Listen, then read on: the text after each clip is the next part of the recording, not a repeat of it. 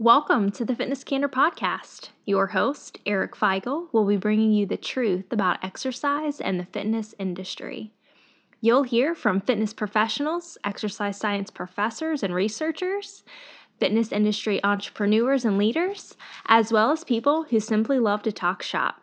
Stick around after the show to learn how you can get your topic in an upcoming episode. Enjoy the show.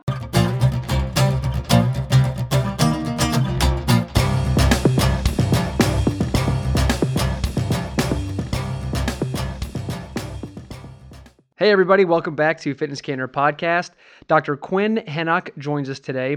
Dr. Henoch is an internationally recognized physical therapist, author, presenter, coach, and he is also a member of the clinical athlete team, which we'll dive into later. Dr. Henoch, thanks for joining us. I appreciate it. Yeah, thanks for having me on, Eric. It's an honor. I appreciate you having me. Oh, don't say it's an honor yet. You haven't been through this whole thing. Who knows what's going to happen? um, so I wanted to explain a little bit about um, clinical athlete before we learn more about you. But so clinical athlete is, is kind of a twofold process. So for the public, it's a free resource that can guide people to find healthcare providers that will understand their goals related to training, athletic performance, and what they actually need to do instead of going through like a mainstream um, rigmarole. And for the clinician side of thing, it's a platform for athletes to be able to link up and feel comfortable with people walking into the door so they kind of know the person already and um, they don't have to jump from like one person it, it lessens the referral process mm-hmm. basically mm-hmm. more more or less so um, but before we kind of dive into clinical athlete tell us a little bit more about you what you do who you are we can kind of go from there yeah, so as you mentioned, I'm a physical therapist. I'm based out of uh, Southern California, so I'm in Orange County, California. My office is in Newport Beach, and it's a it's a physical therapy clinic. It is inside of a barbell gym. So we have a big old weightlifting team and a powerlifting club, and we do uh, you know adult fitness classes and these types of things. So there's people throwing barbells around all over the place, and that's where my office is. So it's a really cool atmosphere, and that's that kind of comprises most of my of my patients. My uh, my my population is. I define athlete as anybody who has athletic endeavors. You know, right. they're walking into my door with like physical activity goals. Whether or not they're any good at those activities is a different story. So it's kind of like, you know, how do you define athlete at that point? But 99% of the people who walk in my door are doing so to get back to something physical, exercise related, that type of thing. Nice. Um, my background was in strength and conditioning early on, so that's what I went to school for, and uh, went to school in Indiana. So I'm a Midwest guy. Exercise science was my degree. I, yeah, I played nice. football at a small D1 AA school out there, and and then after I graduated, I started working as a strength and conditioning coach at, at, several different facilities and just felt that I had some type of knowledge gap when it came to rehab and injury management and, and reducing injury risk and these types of things. So I thought physical therapy would be a, a nice little bridge to that gap and went back to physical therapy school to the University of Indianapolis in 2010. And that's also around the time that I started my competitive weightlifting career after my collegiate football career was over. So it was like PT school, barbell sport, and then I've kind of molded that blend uh, up until now. So graduated from PT school in 2013 and started doing very similar thing to what I'm doing now. You know, all my clinics I've jumped around a little bit, but they've all been inside of a gym, and uh, so that's kind of been my little niche. Nice. I'm I'm interested in more of like the you said knowledge gap, and I think there's a um, that's a unique way of putting it because there's there's a definitely a gap between um, the the medical side and the like the strength and conditioning side or the or the the fit pro side of things. So you, that was interesting that you saw that like there's a there's a gap right away even in your early education.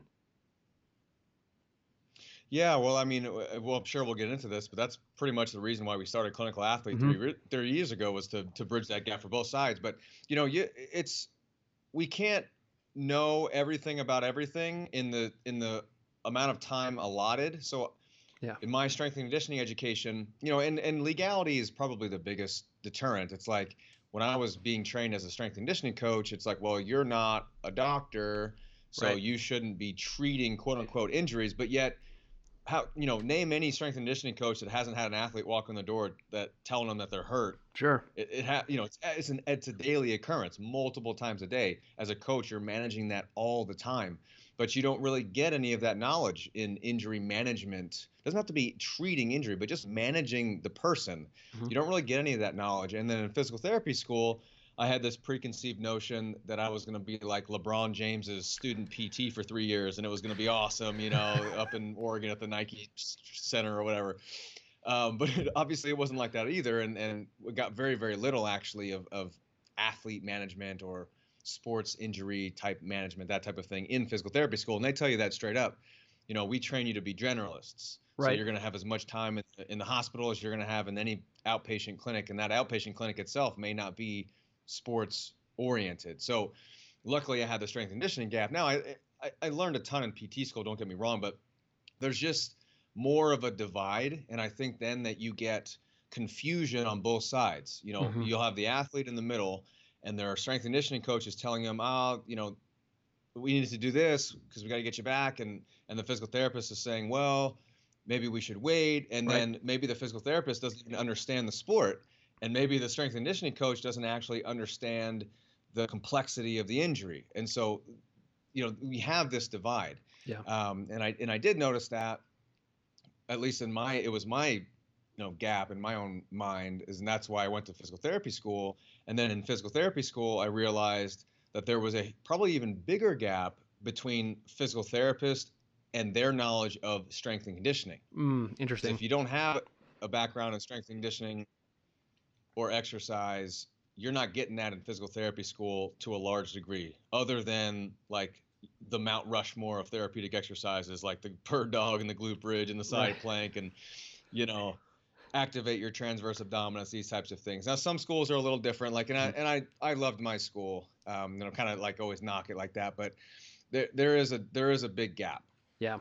Well, there's a framework that people that everybody has to work in. Like you said, the legalities of, of some things, you have to stay within a certain box, and some of those those things are really hard to break out of because they're such a mainstay, and and we already know that they're safe for majority of the people, right? Like doing the bird dog, side planks, things like that. We know that more than likely you're the risk of injury doing those exercises are very very small. And I think I'm on I'm on the uh, the personal training side of things, and I can attest to that. I don't like to to get out of my lane when it comes to to the physical therapy aspects that I know. Very very minimal things. Um, you know, some thoracic spine things, some up uh, shoulder mobility, some um, some hip things that that I see on a daily basis, ankle, knee. Other than that, I, when it comes to like, I don't want to say I, I use the word prescribe very loosely, but when it comes to prescribing an exercise or things that people can do, I'm always like, look, you can try this on the outside a few times a week, a few times a day. Other than that, if you if you want to go beyond this, then you need to go to a professional.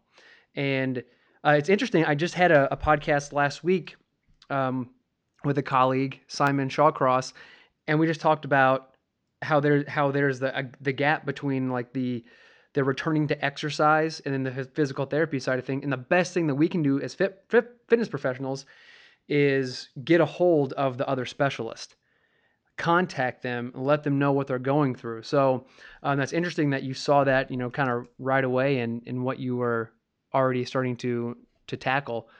Where in in this whole realm, you said clinical athlete was starting started about three years ago. Mm-hmm. Yep. So yeah, so so dive a little bit more into that and and how that came about and and who was involved. Yeah.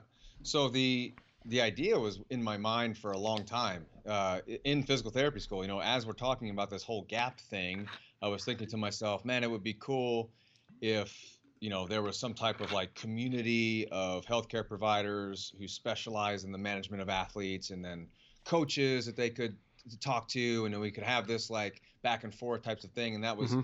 you know, 2011, 12, 13, and I didn't have any resources or wherewithal. I was just trying to pass PT school, you know, and like not fail out. You know, it's right. a lot going on. So, you know, just an idea. And then as I as I gained some traction in the field, the idea started to to materialize in my brain a little bit as to, and I started to make you know connections and and you know start to know people across the country that how we could put this thing together. And then in 2015 it's it was me and a friend of mine who I had pitched the idea, who's not a clinician, who was actually a patient of mine. He was a professional professional mixed martial artist. um, like national champion wrestler, but he was but he was a business guy and a logistics guy, and, and I had pitched the idea to him maybe a year or so be, before we actually started it, probably a year and a half, and he kind of brushed it off, you know, as just too much of an undertaking, kind of like a herding cats idea, yeah. where it was like good in, in theory and concept, but just not realistic or sustainable. And then as I started to gain traction, you know, it became more of a of a realistic possibility to, to get a community like this together. And then so in 2015, the summer of 2015, we started making phone calls. And I and I, I probably man I don't know 200 300 phone calls that summer of just like telling people the idea, um, if we got enough interest, we'd start a directory and a website and a, a, forum, an educational private forum for us to actually share ideas and collaborate. And uh, right in August, September of 2015, we got, I think, 50 to 60 committed people to, nice. to you know, be on the map as soon as we launched. And in September 1st of 2015, we launched the website and the directory was born right then and there. And so you can go on the website and find a clinical athlete provider near you. And then on the back end, we have a private forum where the clinicians, strength conditioning coaches, and students of all of those disciplines can collaborate, share video, share research articles, mm-hmm. discuss mm-hmm. all the webinars that we do, go in the forum and and so it's just kind of grown from there. You know, now we've got seminars and online courses yep. and, and that type of thing. So but the, the yeah, the premise has always been the same. Connect athletes with providers who they trust, uh, knock down that that barrier to entry and then provide the provider with the type of clientele that they're most suited for. Yeah. Um, yeah. yeah. So can you walk us through if you are if if you're an athlete and you're looking for um, a certain individual, what does that step that process look like for them, and then maybe kind of swing back around and, and see what the process looks like for uh, the the clinician. Yeah, totally. And as an FYI, we're relaunching a new website, and it's oh, been nice. like two years in the making. And so, whatever I describe right now, in you know a few months, when you go on the website, it may look completely different. Okay. But the premise will probably be the same. you got it. Uh, but right now, it's for the athlete. It's extremely easy. They simply go to clinicalathlete.com. They scroll to the bottom of the page, and right there is the map. It's a map of the world, and you can see dots on the map. And if you you sc- you know zoom into your area, you click on the dot, and there's all the contact information and a profile page of a clinician. So you get to read all about their philosophies and their and their um, background and you know how they work with athletes and and then their website and all their social media. So it's all there, and you can kind of as the athlete pre-screen that clinician and see which one that you feel is the mo- is the best fit. Backtrack, those clinicians are screened to even get on the map. I'm, I'm obviously horribly biased in this whole thing, but I think that we have the most rigorous screening process that I've seen of any directory other than, you know, hey, you paid a certain membership fee and now you get to be on our map, that type of thing. So for clinicians to be to be listed on our directory, they have to apply. So they fill out an application explaining obviously with their uh, website and, and that type of thing, but more so with their philosophies, their current role working with athletes, their current their athletic history themselves. You know, we want athletes who have some type of like walk the walk mentality. Mm-hmm. And then that application is pre screened. And so if there are things that we feel may cause confusion in regards to our philosophies of being more evidence based and, and kind of questioning old narratives and these types of things, we'll mm. actually have a correspondence with the person then, if the if the application is quote unquote passed, the next step is they have to go into our private forum first. So they actually are required to go into our forum and begin a discussion on a current topic in in the literature or current topic in clinic, but based on the current evidence. Nice. So they have to start a yeah, so that they start a new topic, post a research article about it, and actually have a back and forth with our forum members once they do that, and we've had this kind of back and forth, then it's more, you know, it's another kind of like um, email correspondence, and then they're on the directory. So there's the tiered process. There's a filtering. It's very time consuming on our end, and it's, it, it, you know, if we didn't do it like that, we'd probably have a lot more members because it would be a lot easier and less time consuming. Sure. But in order to have, yeah, in order to, to have the best quality and, and filter it out. I see it as a natural filtering process. Like sometimes people see the fact that there's a forum. Oh, I actually have to like discuss things with other professionals. Right. That stops people dead in their tracks sometimes. So, and that's perfect. That's what Good. we want. We want to filter out people who don't actually want to progress and just want, you know, referrals. Because um, the way that I see it, the referrals are just kind of a natural occurrence. It's we're, we're trying to progress the field. So the athlete, if, if they see a clinical athlete provider, they can be pretty confident that you know there, there's been a good good screening process and it's much more rigorous than like a Google search or something like that. and then for the clinician, that is the process to get to get listed on the directory. Um, the reason that we came out with a better website is so that the website itself could be more interactive because you know an athlete could go on to the, the provider's profile page on our website and he could go on there 100 times and never contact the clinician so we're looking for better ways to have some some interaction between clinician and athlete before they come into the door. So our new website's going to have it's almost going to be like a Facebook. It's going to have like profile like interactive profile pages, instant messaging, um, followers and followings, and that type of thing. So it's going to be pretty cool. Uh, it's just going to connect people a little bit better. Yeah, but that's pretty much it. It's pretty simple. There's so many other professional organizations that people belong to to to get referrals which and there's nothing wrong with most of those. Some of those like you know like a handful i don't know. Um, i'm sure i'm sure once you start getting an athlete or professional starts getting into those kind of things you can find out pretty soon um, you know who's just kind of running people through you know the the gauntlet and just taking anybody and you know, building a practice, I, I completely get that. Building a business, you want to get people in. The more people you, you get to see, more people you get to be in front of. Um, hopefully, if you do a good job, the more people talk about you. Likewise, you don't do a good job, you have a lot of more people, you know, telling the truth about you.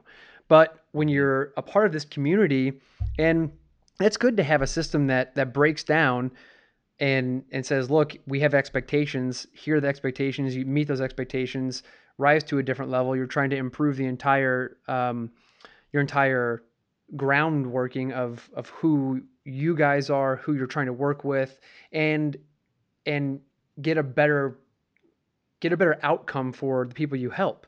And so, you know, there's I'm sure some people are like, well, you know, I treat I don't even know like what a what an outstanding amount of people a fit for a physical therapist would be. I treat, you know, the maximum amount. That doesn't mean you're treating at the highest level. Do you understand? Like you said, are you still working with like the old narratives, or are you are you trying to learn? Because that happens a lot in in all realms of of health, wellness, and fitness. You get stuck in one area.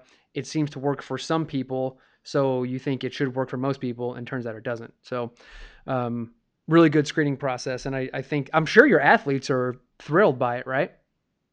We've gotten great great feedback. Yeah, I mean it's it's you know, and and we actually respond to if there's problems. You know, not everything is perfect. Right. We'll have we've gotten feedback where we'll say, you know, this this clinician doesn't necessarily it doesn't seem like they're in line with what you guys are about or mm.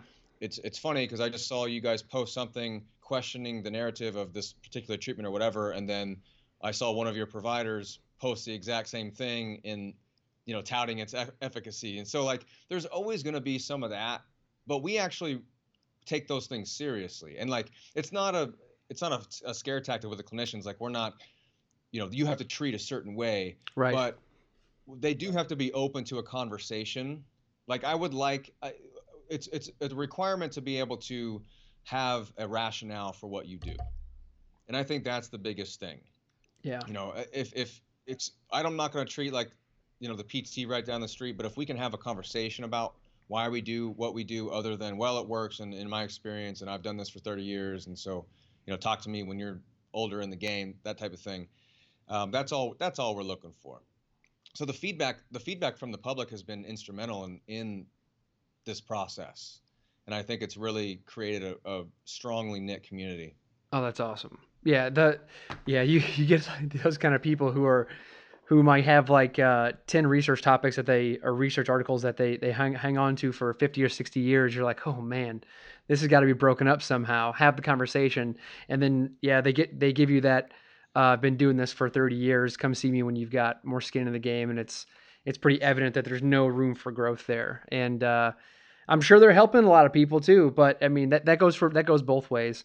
Um, you know, there there might be a Totally. yeah, there might be a trainer out there, the exact same thing, who has uh, I, I don't want to go down to like you know down the rabbit holes or anything, but you see that all the time where uh, someone will look at you um, trying trying a new method or or even stepping away from a method that may not be uh, right for most people or for the people that you treat. Like, well, why aren't you doing this anymore? If you give them an actual reason and they dismiss you, then you kind of know where their headspace is. So that that that goes across the board. But if you can have an open conversation with somebody and just I'm the reason asking and getting a reason why from somebody, um, and not just because, and and and not to have them just say because I'm the professional and I said so. Because how often do we how often do we see and hear that? Because you're coming to me, I'm the professional. End of story. Well, give me an actual reason why I'm going to do this. Why is this going to help me? and and maybe a lot of people um, don't even go that far. But I think with things like clinical athlete, now you're starting to to open the door and let the the athlete or the general population say, "Oh, it's okay for me to question people because I'm going to seek out help." Exactly, and and you know you're kind of alluding to the whole like title thing. Yeah, And yeah, yeah. uh, you know titles titles we go back to like the legality and that's that's what largely separates a lot of these things is just the term. Like what are you called? And beyond that like it's meaningless. And we've we've kind of started at least in our social Yeah. media is we don't describe our clinicians. We don't give them their professional title when we tag them we just say clinical athlete provider so and so clinical athlete provider michael ray derek miles could be a pt a chiropractor you know whatever a, med- a medical doctor. A human is a human so if we're abiding by the laws of physiology and like the you know hypotheses and theories that uh, in which we understand the way that the human body works Right. now with with pain science and and uh, rehab you know science and these types of things it shouldn't really matter what title you are and then if you're a coach okay you have certain le- legal boundaries that you have Mhm. to abide by but the conversation still needs to be had because you said something earlier on it was like you know for you it was like i want to stay in my lane and so yeah i'm going to give you some low load exercises because those are going to you're not going to get hurt doing those things and i 100% agree what's interesting though is if we keep people too low load too long we are actually increasing the risk of injury later on because Mm. they're de-adapting they're deconditioning Interesting. right and they're not they're not being prepared yeah they're not being prepared for the stressors that they're going to encounter in life or sport so it's almost malpractice the other way to keep Yeah. people low load too long and so that's where the that's where we need to start to break down these barriers a little bit and have the conversations between clinicians and coaches so that we can find the middle ground it's like yeah maybe you can't run through a, a brick wall like you could before we've got to like slow your roll a little bit but you also don't need to just lay on your back and diaphragmatically breathe for an hour Right. because that's not doing anything for you either. Yeah. So we've got to both sides have to be able to find a middle ground and have to understand the why and then have some type of knowledge in both realms like in that first little bit of both realms so that there's like some we can have a conversation. yeah. Otherwise the otherwise the athlete's stuck in the middle, their left ear is getting something, the right ear is getting something else and you know it's just a it's a cluster, you know what. Yeah, yeah. There's no there's no progression. No, I that, to, that that makes total sense. When I think back on the people that I that I help with, uh, uh, specifically shoulder injuries, shoulder issues, um, I see a lot of those. And when someone comes to me, I have like a there's a baseline for me of, of five different exercises for mobility or for uh, you know, and this is, also depends if they've gone to see someone uh, to get a diagnosis. And if they have, then it's uh, much easier for me to be able to progress them along. Um, but if again, yeah, you're right. If if someone just comes to me and says, "This is bothering me," in my mind, I know certain cues and movements that are going to be good for them over the long term. But uh, yeah, if they're like you said, if there's no progression, then they're stuck in like fitness purgatory for so long. Exactly. So yeah, no, you're that makes total sense.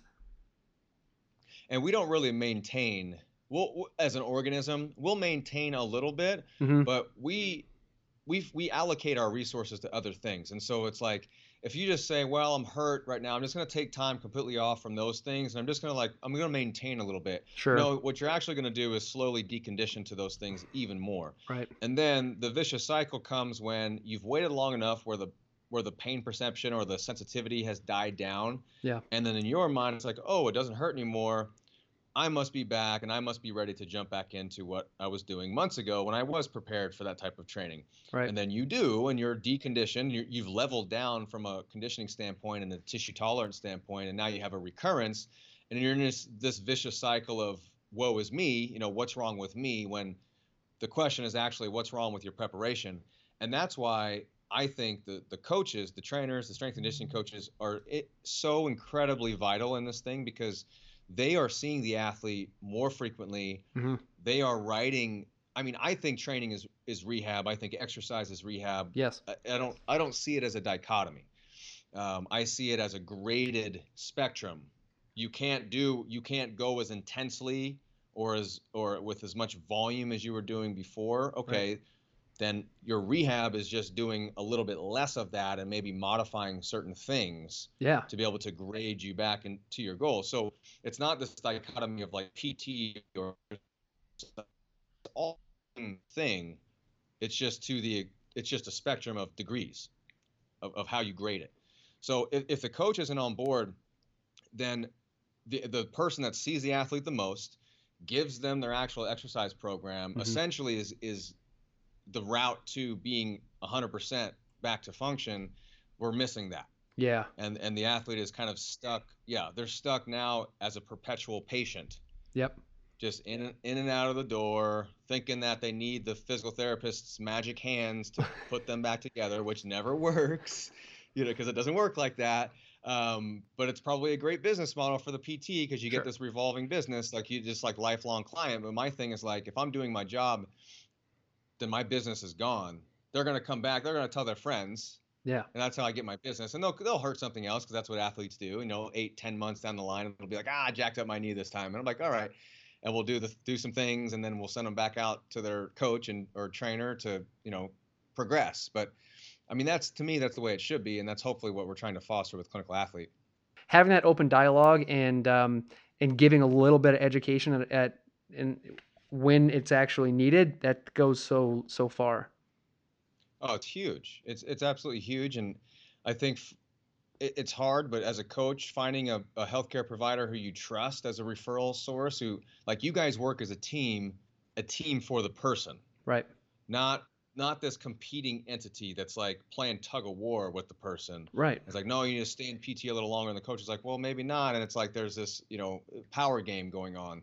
Um, so like, I mean, that's I love that. I love that. If if more coaches and I think that that idea is much more in in tune naturally with with the coaching side of things sure. and the trainer side of things. I think in physical therapy land, we we far too often think of people as made of glass, and that if they're perceiving pain in an area, then you know we need to be very delicate with them, or else something's going to snap off the bone, or we're going to hurt right. them more, and we're scared to get sued, and all these types of things. And it just, it's it's degraded the progression, like you said before. Yep. Um, and then you mentioned, you know, if somebody's got a jacked up shoulder, well, we can train. The, you got three other good limbs. I say that all the time to people, and I would even take it a step further and argue that you could probably train the shoulder too. Yeah. You just need to modify the thing. Right. You know, sometimes sometimes people are like, well, my shoulder hurts when I press 90% of my one rep max and up, so I'm just not going to do anything. just stop. well, yeah, yeah. Well, the, it's like the easiest thing is like, okay, we could go lighter, dude. yeah. ego a little, bro. Um, yeah, right. Or we could we could cut that barbell in half and make it a dumbbell, and that's probably a little bit more comfortable. Or we could do less right. reps, or we could go slower tempos, or decrease range of motion a little bit. I mean, there's so you know, go from overhead to landmine press. There's so many training variables that we could manipulate mm-hmm. before complete rest yeah. is warranted most of the time. Right. Yeah, I think that. Well, you're right because when a lot of people will say, um, and I've, I've I'm guilty of it. I've said it before this hurts, so don't do that. And that's not always the right approach. But again, you know, if I if I see somebody three times a week, half hour each appointment, or twice a week, half hour each appointment, which is more which is more more in tune, sometimes it's like I want to get that person the best workout, the safest workout as possible. So I'm going to take that away maybe for that one workout. And then a week later, 7 days go by, I'm going to say, "Hey, let's try that thing that we that bothered you." And then if it's still hurting, then maybe we can we can look at other ways to you know to to train it. Oh yeah, totally. I mean, it's logical to say like stop doing the thing that's Yeah. recreating the exact symptoms that you're feeling. Like that's Right. okay. I get it. Yeah, Like, yeah. I say that to people all the time. Okay, stop doing that. Um, and if you've got limited time, I completely understand. Like they're not they're not there for shoulder rehab. They're there to get a workout. Mhm, We can mhm. we can bank on Mother Nature doing her thing, healing stuff up, making things feel better, and then we can work back into things. That's also where communication. You know, if you want to then punt, just punt that to a PT in order to get that okay, that sign off, or it's like, oh yeah, it was just a little bit of an overreaching injury. They just pushed it a little too hard that those couple days, and give it seven to ten days, and you can work back into some pressing or something like that. Then you've got then you've got more of a peace of mind as a coach that you can just kind of like build into that because you've Mhm. got the sign off from that healthcare professional. And that's why for me it's so important. Like as soon as the athlete, I make sure I get the athlete's trainer's name and email or coach's name and email. And as soon as they walk out of my clinic door, I'm sending an email off to that trainer or coach explaining those exact things. Like here's what we should avoid, if anything. Here's what we can modify. Here's what they can still do. Let me know if you have any questions. Yep. And it just it, it, it just it's a nice handoff. Yeah. And then that way, the next session, the trainer already can formulate, okay, what are we going to do for the next week or so as in training instead of like waiting for the athlete to come in the door and then having to be probably woefully abridged to the session because the athlete is probably not going to remember half of the shit that I said. Right. Sorry, I cussed. No, go for Um, it. It's fine. yeah. Okay, okay. You know, they're probably not going to remember anything that I said, and and then so it's just going to be this like broken summary of our appointment yeah. and then the the trainer is going to have to try to interpret that you know and sometimes it's not going to be that great of information so they may have to reach out to me anyway Yeah. so yeah that's just an important something that i think is important is to have a dialogue with the trainer Yeah, it come, possible. you just came right like full like full circle. That person gets ping pong back and forth until somebody opens the door, and that ball can be like, "Oh, thank God, somebody's talking to me, not hit me back and forth." Like it, it just takes that small little inkling. So, well, that well, this is awesome, uh, Quinn. If if uh, if you don't mind, I'm going to finish up with a, a couple uh, questions I like to ask people sometimes. Uh, what is one personal habit that you'd recommend to another fitness professional or a health professional? Hmm. um okay one personal habit healthcare professional personal professional i would try to read one book a month Nice. Good. That actually plays right into my next question, which is recommend a book or article that is on your must read list. Ooh, well okay do you have a topic No, no, no. Anything that like anything that pops into your mind that you know would be a benefit. Go for it. Okay, well, because because I in this like a general question like this, I'd like to like what's universal, and communication is universal. Mm, okay, And there's yeah. a couple there's a couple books.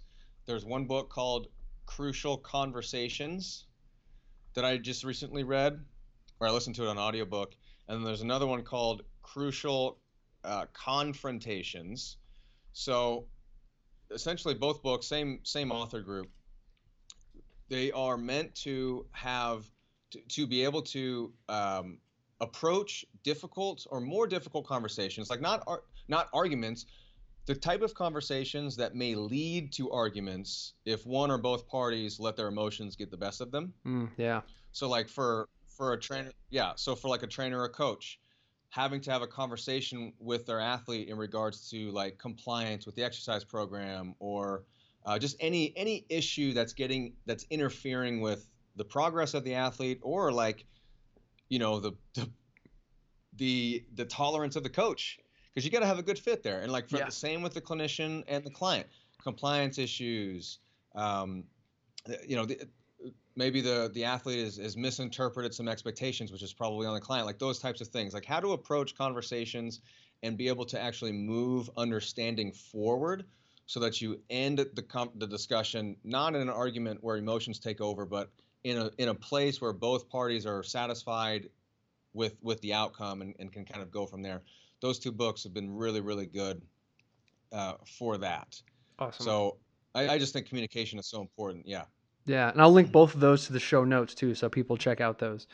Um, so, Dr. Henoch, before we let you go, where can people, if they have any questions, comments, concerns, where's the best place to get a hold of you? Yeah, you can email info at clinicalathlete.com. So that's just kind of a the, you know direct, most direct way. And then any social media avenue on Clinical Athlete, uh, Instagram, Facebook, Twitter, and then my personal Instagram is quinn.hennickdpt. I say it's a personal page, but it's still a business. It's still all content, educational Yeah, stuff yeah. is my Instagram. Um, and then my Facebook, I have two. I have a coach's page and my personal one, so you can always shoot messages there. Now, I'll just say right off the bat that email's better, and Okay. I'm slower with social media messages, but I get I get to everyone.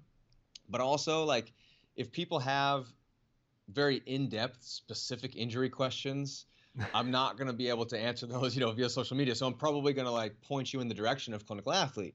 Uh, so just like you know, just keep that in mind as a, as a natural filter. But we'll we'll try to do the best we can uh, with the questions. But I you know I respond to everyone.